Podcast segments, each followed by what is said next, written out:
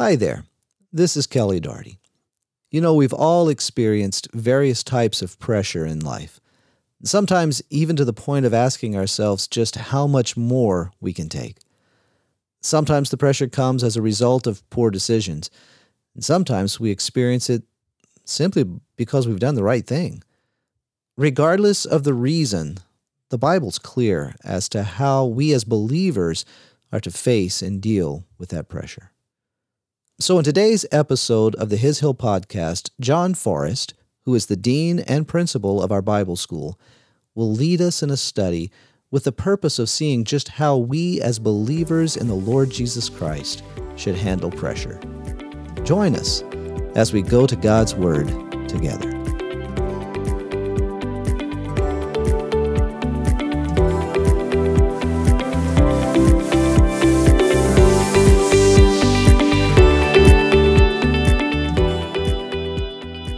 It's great to be here and looking forward to getting to just share a little bit about what the Lord's laid on my heart. Uh, so if you if you take a, a balloon that's been blown up just a little bit, you know, you begin to apply some some pressure to a specific area of that balloon, uh, then then you'll notice that it starts to stretch. you can press into a balloon and it stretches, but it doesn't really affect the shape of the rest of the balloon all that much. Um, but when you start to apply pressure on multiple parts of the same balloon at once, it distorts the shape of it. And and you see that the the different parts of the, the rubber start to get thinner and lighter and it, you, you see that they're weakened and it's almost like it's about to pop. Uh, and there's that question of how much pressure can you apply before a balloon pops? Uh, and you know, I, I think that the reality is that in our walks with Jesus, uh, that the Christian is always going to be facing different degrees of pressure in different aspects of life. Uh, and sometimes it feels like we're, we're facing pressure from just one specific area, and sometimes it seems like the pressure is just coming in from from all around us, from different sides. Uh, and and I, as I've been thinking about and reflecting on, uh, where does this pressure come from? And and there's, I think, lots of uh, different categories we could put sources of pressure in. Uh, but I, I, thought of three major areas, and I think we can face pressure from external sources. So, that, and namely, this is outside of the the churches, from unbelievers, the world around us uh, that we can we can be pressured uh, in in our walk with Christ. And I think also the Christian can face pressure from within the community of the body of believers. I think other Christians uh, can can be pressuring us in some way, and and I'll elaborate some on that in, just a little bit. And then thirdly, I think we can face just internal pressure in our own soul, just the, the things going on in our own flesh uh, that are really causing us to to maybe question or doubt the sufficiency of of Christ uh, and just our own walk with Him. And so we have these these different sources of pressure, and and I I think of those things, and I think, okay, well, what did what did that look like in Jesus's life? Uh, because we're going to experience pressure, but what did that look like in Jesus's life? And uh, and we see these three different uh, elements of pressure or sources of pressure in, in his own life. And he had people that on numerous occasions uh, that that approached him and mocked him and just thought that his testimony of he being the Messiah and the Son of God was just ridiculous, and that him talking about his calling to go to the cross, Jesus faced pressure to set that aside and to say, no, that is not what, what the Father would have for you to do. Uh, and so Jesus faced these kinds of pressures. And so thinking of those outside of his circle, those who were not his followers who put pressure on him, uh, there were plenty of examples we could look at in the scriptures to see Christ facing pressure. Uh, the devil himself calls to Jesus and he tells him, Hey, if you're really the Son of God, uh, why don't you prove it? You know, we see that with the, the temptations that the devil places before Christ. And in, Matthew chapter 4, verse 6, he tells him, If you're really God's son, throw yourself off from the, the pinnacle of the temple. Uh, and trying to put pressure on Christ to live outside of what he had been called to live. And that's an independent obedience to the Father. In Mark chapter 6, there's, there's this other situation where Jesus faces pressure from the unbelievers around him. In verses 2 and 3, it says, When the Sabbath came, Jesus began to teach in the synagogue. And the many listeners were astonished, saying, Where did this man get these things? And what is this wisdom given to him? And such miracles as these performed by his hands? Is not this the carpenter, the son of Mary, and brother of James, and Joseph, and Judas, and Simon? Are not his sisters here with us? And they took offense at him. And people who were familiar with Christ, maybe people that had even grown up in the same community and, and they, they had seen him as a young child and seen him as an adult working as a carpenter, that they knew Jesus. And as they heard his own testimony about himself and his own teaching, it says they took offense at him. You, you just, I just imagine the comments that may have been made of, "Who do you think you are?" Like you need to just set this this teaching aside that you keep talking about, proclaiming yourself to be someone that you're not. And so they're surprised by his teaching. They think it's just way too far fetched to accept it. And and so they're offended by him. And that pressure from those unbelievers outside encouraging Christ to reconsider walking in the calling that the Father has called him to. And in John chapter 10 and verse 31, it says, after Jesus had been teaching, that the Jews picked up stones again to stone him. And Jesus answered them, I showed you many good works from the Father. For which of them are you stoning me? And the Jews answered him, For a good work we do not stone you, but for blasphemy and because you, being a man, make yourself out to be God. And we see this pressure again that Jesus experiences. And there's there's numerous accounts throughout the gospels of Christ facing pressure from those outside of his followers from people saying your testimony about yourself cannot be true. And as as the Christian walks with Christ, we just recognize that Christ himself experienced this pressure from the world around him to reconsider what he knew to be true in his heart. And we see right before his death, Jesus telling the disciples that he's going to suffer, you know, he's going to die. And in Matthew chapter 16, in verse 22, it says that Peter took him aside and began to rebuke him saying, God forbid it, Lord, this shall never happen to you. And you think, okay, uh, of Jesus' closest disciples, uh, Peter, James, and John, that Peter comes up after Jesus has clearly said, This is what's in store for me. And he faces the, the pressure, the opposition from somebody within his closest circle saying, No, Jesus, you don't have to go through this. This is not right.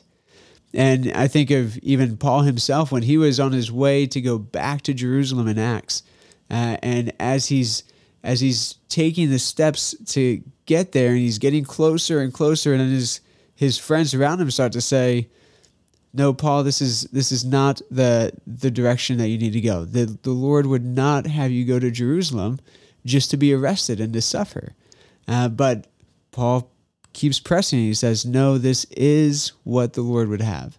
I know that even if I go and it leads to my death, that my life is of no value to me, uh, but only that would walk in what the Lord has called me to walk in.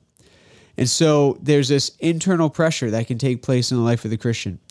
And going back to, to Jesus' life, uh, there's also the account when, when Philip uh, is hearing these things and it says that uh, you know he isn't content with some of the things that Jesus has taught, and he wants even more from Jesus. And in John 14 and verse 8, it says, Philip said to Jesus, Lord, show us the Father, and it's enough for us, indicating that Philip wasn't really satisfied with all that Jesus had communicated up to that point. He wanted something more. And Jesus said to him, Have I been so long with you, and yet you have not come to know me, Philip?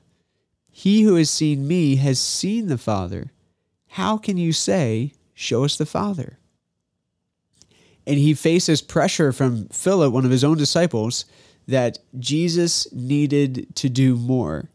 That the way that the Father had led Jesus to live wasn't sufficient to foster and encourage faith in the life of Philip and the other disciples. Philip was was indicating, Jesus, we need more from you. Surely the Father wouldn't have you give less than what you've already given. Uh, and so you know, I just want to stop for a second there and just think about you know how much in in our Christian lives that this sentiment can be so common. You know that well-intentioned Christians can tell us how we ought to better show Jesus to others when really we're we're just walking in what Christ had led us to do or to say. Uh, that already the way for Jesus to be seen is for us to simply listen to him. That's the clearest testimony of showing Christ is living in humble obedience to what he's called us to do and say. And it's it's easy to feel that pressure from other people saying, no, you need to, to do more, you need to say more, you need to act a certain way. And it all comes back to am I walking in humble obedience to Christ? Am I living as He has called me to live? And we'll get to that at the end of the means to that. You know, the means to that is Christ Himself. But it's so easy to feel the pressure from others, even other believers, that our Christian life ought to be added to in order to more clearly display Christ. And we see that pressure on Jesus here. You know, that there's those within his circle that are telling him, in order for you to be a clearer display of the Father, please do this additional thing. Uh, and Jesus says, the clearest display of the Father is myself, my humble obedience to Him and living in dependence on Him. And so Jesus faces pressure from the world around him, and he faced the pressure from uh, his own internal circle of followers and believers. And even within his own his own soul, we see that Jesus uh, faced pressure. And we look at John chapter 12 and verse 27. He says, Now my soul has become troubled, and what shall I say? Father, save me from this hour. But for this purpose I came to this hour, talking about the crucifixion that was about to take place. And then in the Garden of Gethsemane in Matthew 26 and verse 38, it says, Then he, Jesus, said to them, My soul is deeply grieved to the point of death. Remain here and keep watch with me. So he talks about his soul being troubled, his soul being grieved to the point of death. And and I think of that and that those words and phrases really, to me, look like he's feeling the pressure on his heart in his life about what's about to take place. And so Jesus was not void of this sense of, of burden and pressure in walking in humility and obedience to the Father. And so at different points, he, he faces this as he walks and lives as a human on earth. And there's certain seasons in Jesus' ministry where he has greater pressure or multiplied pressures from different angles, uh, from multiple sources. And yet, as Jesus expresses the truth of who he is and what he came to do, there's always this opposition, both either externally or internally, and sometimes both, to his walking in obedience to the will of the Father. And and I mentioned that that statement there that there's this internal opposition for him to walk in obedience to the will of the Father. And, and I want to clarify that uh, because was there conflict within Christ to be obedient to the Father?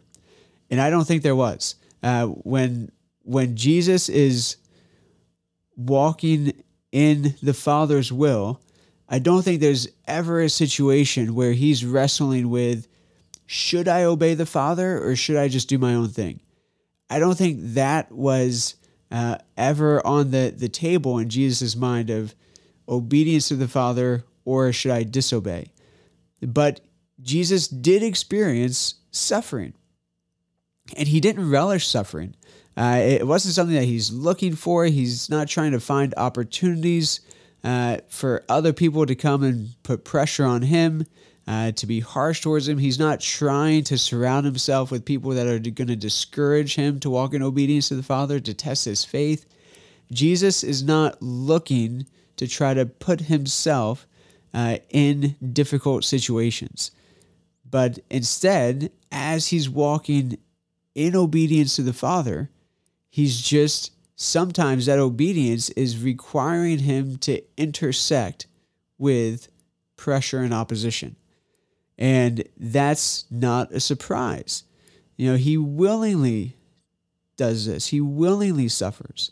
And so it's not an internal conflict in, in Jesus' own soul of whether or not to obey, but it is the present reality that that obedience is going to lead to hardship, uh, to conflict at times.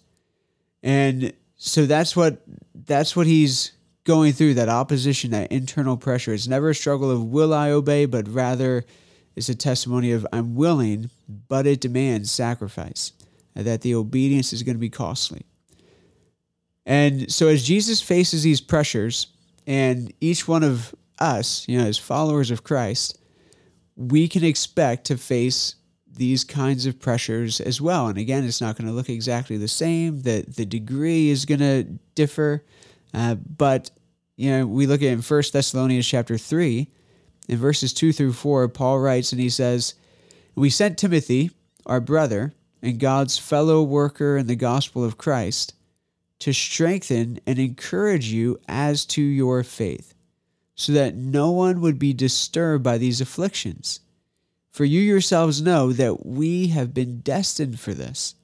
For indeed, when we were with you, we kept telling you in advance that we were going to suffer affliction. And so it came to pass, as you know. And Paul is writing, he says to the church there that, listen, the, the affliction that we're facing, we're not surprised by it because we recognize that we're destined for this. As followers of Christ, he who suffered first as an example to us says we shouldn't be surprised when we in like manner also face hardship also face suffering pressure opposition from the world around us within our own hearts. Uh, peter writes in 1 peter chapter 2 verse 20 he says what credit is there if when you sin and you're harshly treated you endure it with patience but if when you do what is right and you suffer for it, you patiently endure it, this finds favor with God. For you have been called for this purpose. What purpose is he talking about there? He's talking about the purpose of being harshly treated. Because he then goes on and gives the example. You've been called for this purpose, since Christ also suffered for you, leaving you an example for you to follow in his steps. He says, You're going to suffer. Christ suffered for you. We also know that we have been called to this, that we're going to suffer as well.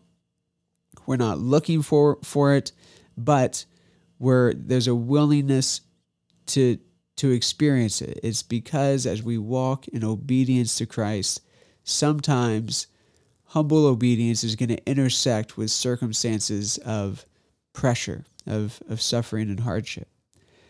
And in 1 Peter chapter 4, uh, Peter also writes there in verse 12, he says, Beloved, do not be surprised at the fiery ordeal among you, which comes upon you for your testing, as though some strange thing were happening to you.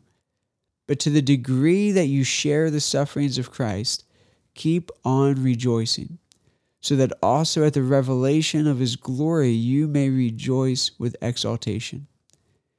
He says, Don't be surprised. Don't be surprised at the fiery ordeal. Don't be surprised at the the suffering, at the pressure that that you're going through, but trust in Christ. Rejoice that we get to share in the sufferings of Christ. And there's so many other verses. We could look at James chapter 1, talking about considering all joy. We could look at 2 Timothy, uh, 2 Corinthians chapter 1 as well. There's just, it's all throughout Scripture that the people of God, even as they're walking in obedience to Christ, they still face opposition. External opposition, opposition within their own ranks, and dissension, uh, and even inside their own hearts. The individual believer faces the the pressure of I don't want to suffer, uh, but I'm willing to. And so we're going to be pressed, uh, and that pressure can ebb and flow in different degrees, but it's going to take place. But one of the things that we often, I think, consider that I know I've considered is in different seasons, we, we ask that question of, okay, I know that the, the pressure is is legitimate, you know, that that it's going to come and I'm experiencing it's not outside of God's sovereign hand, but still, you know, sometimes I say, I just don't know how much more I can take. You know, that like that balloon that's being pressed from all these different directions. And it's like, at what point is something going to give? And I'm just going to be done. Uh, I remember when I was in high school, my family, we lived in South Carolina and the summers there are hot, uh, kind of like Texas heat, except it's a lot more humid. Uh, and when I was in high school, I was on the football team, and in August, you know, they always pick the hottest part of the year to do this. Uh, we would have the beginning of our football practices, and we call them two a days. So that means you have two practices every day. You get up in the morning, you practice all morning, then you have lunch, and then you go and you practice the rest of the afternoon. And I just could not figure out for the life of me why we decided to do this in August when it was the hottest time of the year uh, and it was just miserable. And so, I mean, the only conclusion that I could come to was they have to just be doing this to try to make us quit, to try to force us to figure out, okay, how much more of this can I take? Because it was so miserable. And uh, and so yeah, I think sometimes in our in our Christian life and we experience different pressures, we have those thoughts that come into our minds of, Lord, I just don't know how much more I can take. And what is to be our our response to that? You know, that as we look at Christ's example of his enduring hardship and bearing up under pressure, and we know that as followers of Christ, we are also going to experience similar things in different contexts what do I do in my own heart when I, I have that question come up that says, Lord, I just don't know how much more I can take? And I think of when Jesus was arrested and he's put on trial, and it's a familiar story. Peter and John follow Jesus to the, the courtyard and with the place that he's going to be put on trial. And consistently throughout their relationship, Peter was so adamant that he's never going to turn his back on Jesus. You know, he says, Jesus, I'll die for you. I'll do whatever it takes. Even if everybody else abandons you, I never will. And if we had the, the label among the disciples of which one of them were the most on fire for Jesus, we use that term a lot.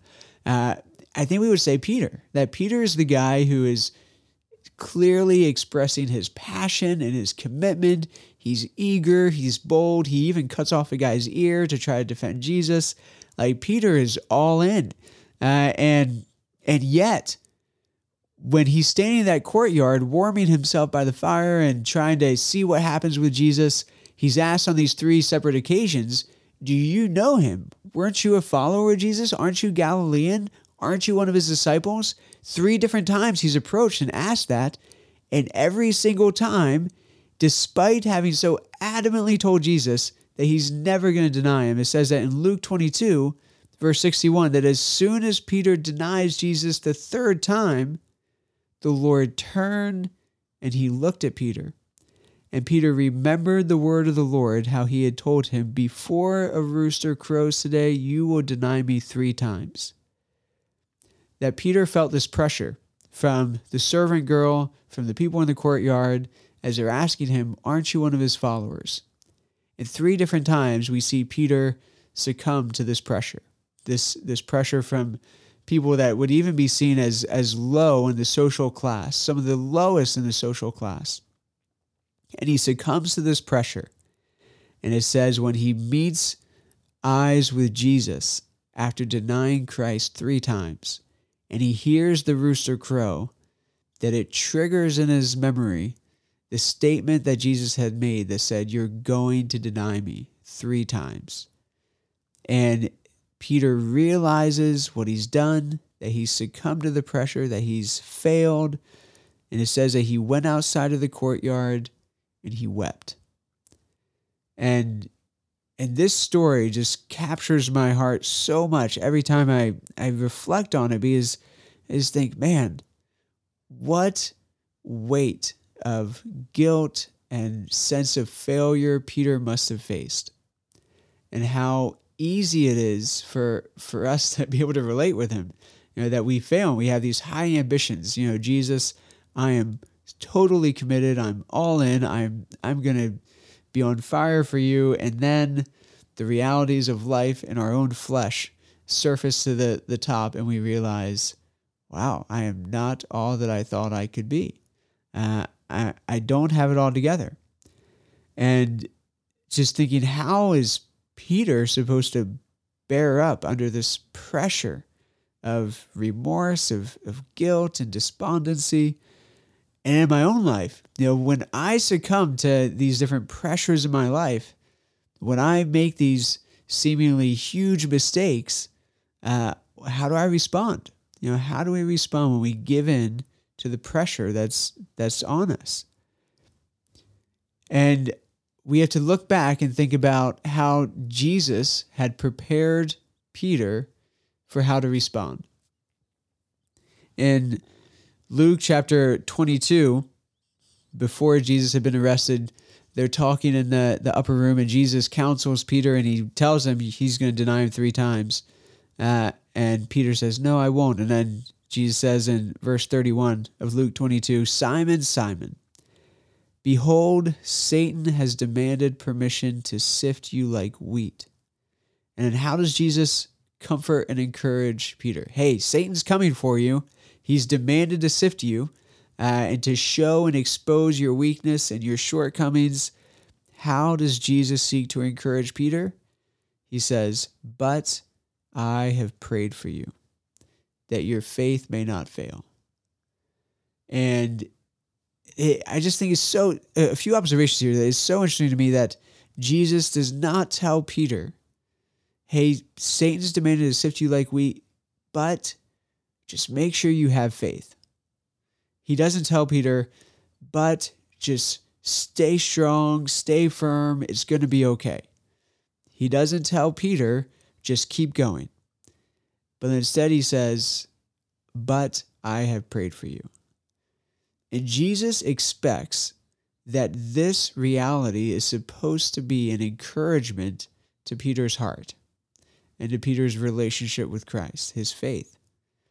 That Peter understanding Christ's intercession on his behalf is to gird him and strengthen him for what's ahead.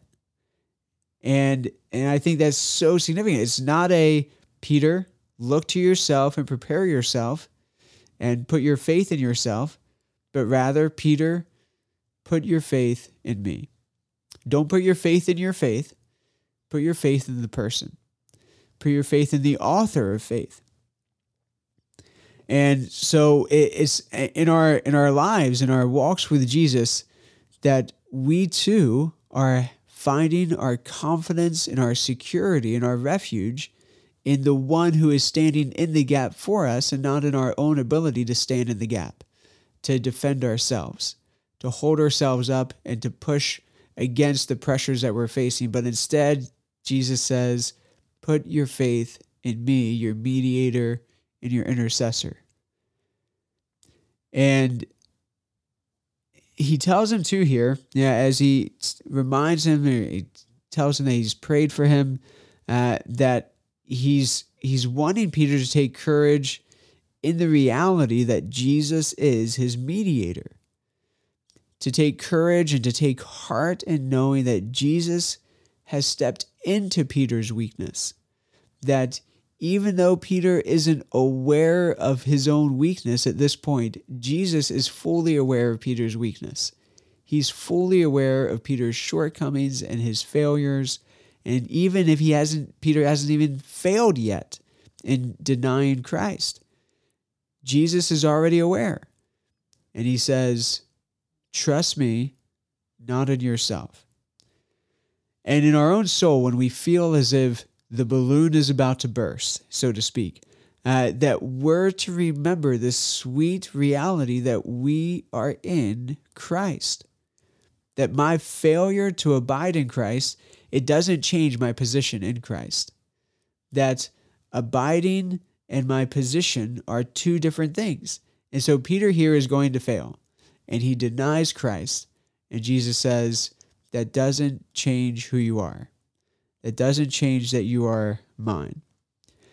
But this this isn't supposed to foster this this flippancy about abiding like oh i can I, I don't have to abide and i don't have to walk in in obedience with christ and dependence on christ because my position is so secure no paul talks about this he says we don't continue to sin so that grace can abound we don't abuse the grace of god or cheapen it uh, and and say this is this is just something that's given so I can use it however I want and I can just sin because God's going to be gracious towards me.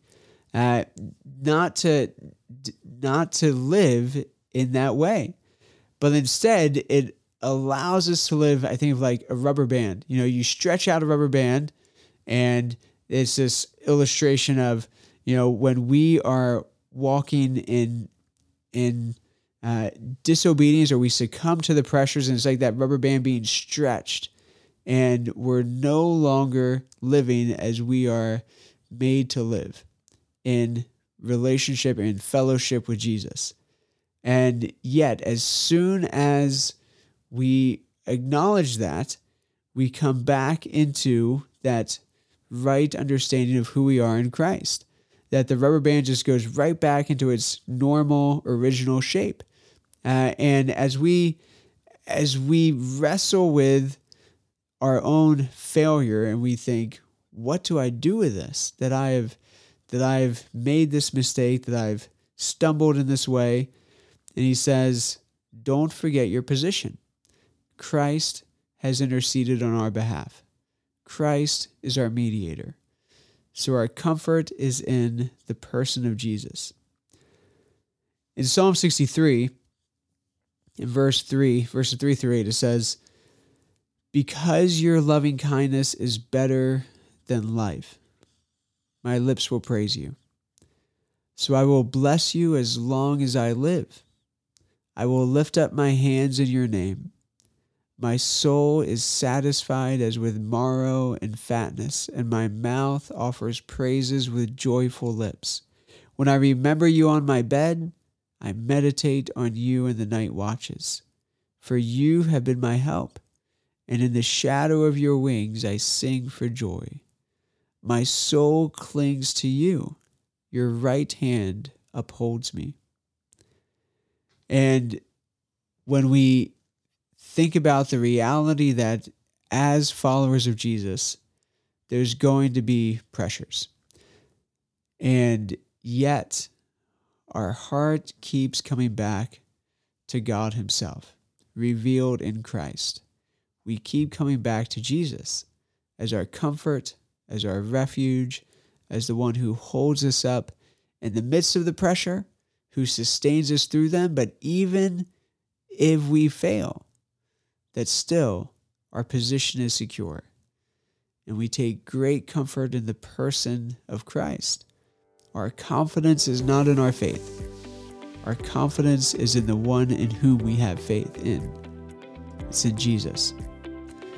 And so, just a few thoughts that have been going around in my head uh, recently, and just trust and pray that they're encouragement to you, and the Lord would use them to, to encourage your hearts in Christ.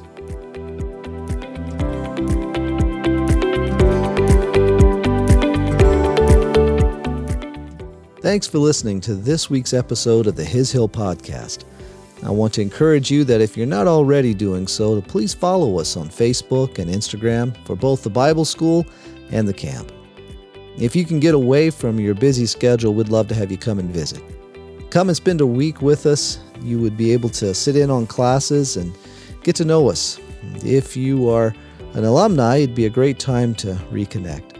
If you're interested, give us a call 830 995 3388. October 15 through 17 are the dates set aside for our family retreat.